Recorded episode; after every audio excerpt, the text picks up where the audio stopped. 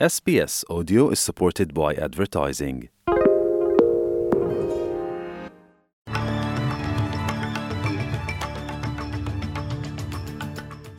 ወደ ዝርዝር ዜናዎቹ ከማለፋችን በፊት ርዕሰ ዜናዎቹን እናስቀድማለን።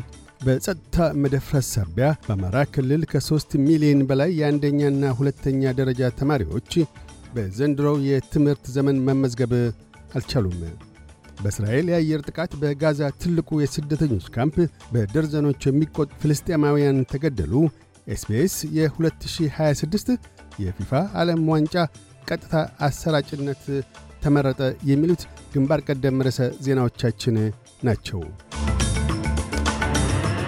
በአማራ ክልል ከሦስት ሚሊዮን በላይ የአንደኛና ሁለተኛ ደረጃ ተማሪዎች በዘንድሮ የትምህርት ዘመን መመዝገብ አለመቻላቸውን ሪፖርቶች እያመለከቱ ነው። ተማሪዎች ወደ ትምህርት ገበታ መመለስ ያልቻሉት በፌዴራል መንግሥትና በፋኖ ታጣቂዎች መካከል እየተካሄደ ባለው የትጥቅ ፍልሚያ ያስከተለው የሰላም መደፍረስ እንደሆነ ተመልክቷል። ይህ በእንዲህ እንዳለም በድርቅ ሳቢያ በዋግምራ ዞን ሳሐላ ወረዳ ካሉ 52 ሺህ ነዋሪዎች ከ46 ሺህ በላይ የተጎዱ መሆኑ ተገልጧል። የእስራኤል መከላከያ በጋዛ ትልቁ የስደተኞች ካምፕ የአየር ጥቃት እጁ እንዳለበት አስታወቀ። የእስራኤል መከላከያ ሰራዊት ቃል አቀባይ ዳንኤል ሐራሪ የእስራኤል ተዋጊ ጀቶች ጃብሊያ የስደተኞች ካምፕን እንዳጠቁና የሐማስ አዛዥ ኢብራሂም ቢያሪን ጨምሮ በርካታ ሰዎች መገደላቸውን ተናግረዋል። የጋዛ ጤና ሚኒስቴር በጥቃቱ ቢያንስ 50 ያህል ሰዎች መገደላቸውንና በመቶዎቹ የሚቆጠሩ መቁሰላቸውን ገልጧል። በእስራኤል የአየር ጥቃት ልጆቿን ያጣች አንድ እናት ስትናገር.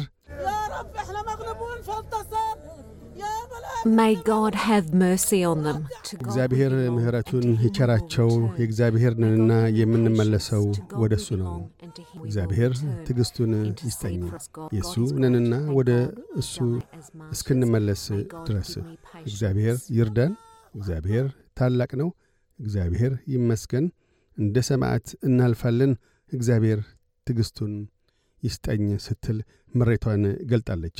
የጋዛ ጤና ባለሥልጣናት እንዳስታወቁት ከኦክቶበር 7 የሐማስ እስራኤል ጥቃት አንስቶ 3542 ሕፃናትን ጨምሮ 8525 ፍልስጤማውያን በእስራኤል ጥቃቶች ተገለዋል።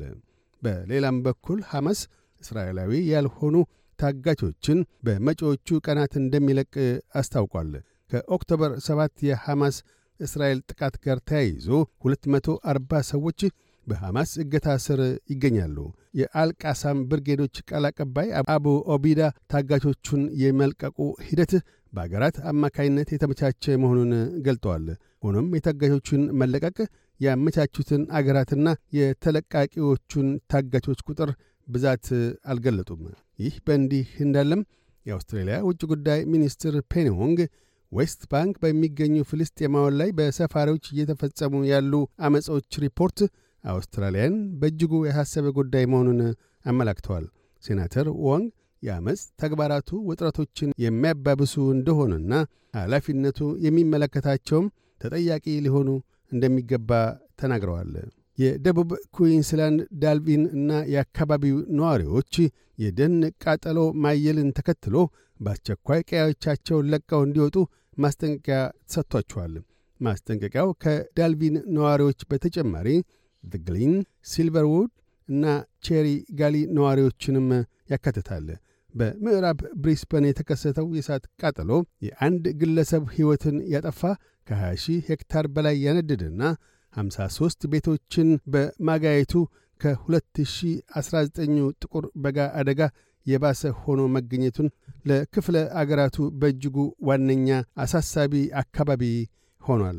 የኩዊንስላንድ የእሳትና ድንገተኛ አደጋ አገልግሎቶች ምክትል ኮሚሽነር ማይክ ዋሲን ኤጀንሲው የእሳት ቃጠሎዎቹ የተከሰቱባቸው አካባቢዎቹን ለመታደግ የሚቻለውን ሁሉ እንደሚያደርግ ተናግረዋል። አክለውም ለማኅበረሰብ ጥናቶች ድጋፍ የእኛ ዋነኛ የእሳት አደጋ መከላከል ትኩረት ግልጽ ነው። ግለ ገመና፣ የሕይወትና ንብረት ድግና እንዲሁም ማስጠንቀቂያዎች መድረሳቸውን እርግጠኞች መሆን ሲሆን መሠረታዊ ትኩረታችን ለአካባቢው ማኅበረሰባት ያልተቋረጠ ድጋፍ ማድረግ ነው ብለዋል። በአሁኑ ወቅት ሰማንያ የእሳት ቃጠሎዎች የተከሰቱባቸው አካባቢዎች ከአንድ ሺህ በላይ የሆኑ የእሳት አደጋ ተከላካዮች በመከላከል ላይ ይገኛሉ። ኤስቢኤስ የፊፋ 2026 የወንዶች እግር ኳስ የዓለም ዋንጫን በመላው አውስትራሊያ በቀጥታ ለማሰራጨት ተመረጠ። የ2026 የዓለም ዋንጫ እግር ኳስ ውድድር የሚዘጋጀው በዩናይትድ ስቴትስ፣ ሜክሲኮና ካናዳ ሲሆን 48 አገራት በተወዳዳሪነት ይቀርቡበታል። ኤስቢኤስ የዓለም ዋንጫን በቀጥታ ሲያሰራጭ ይህ አስረኛ ጊዜ ይሆናል።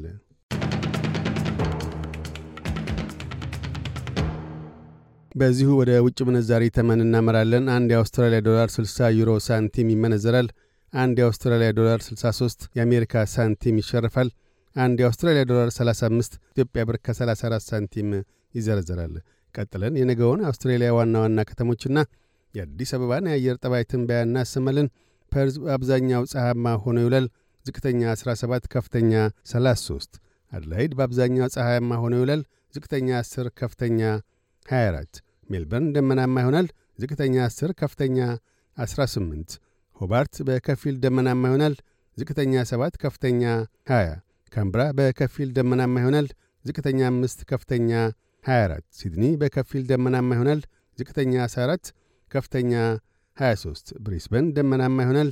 ዝቅተኛ 18፣ ከፍተኛ 26። ዳርዊን በአብዛኛው ፀሐያማ ሆኖ ይውላል።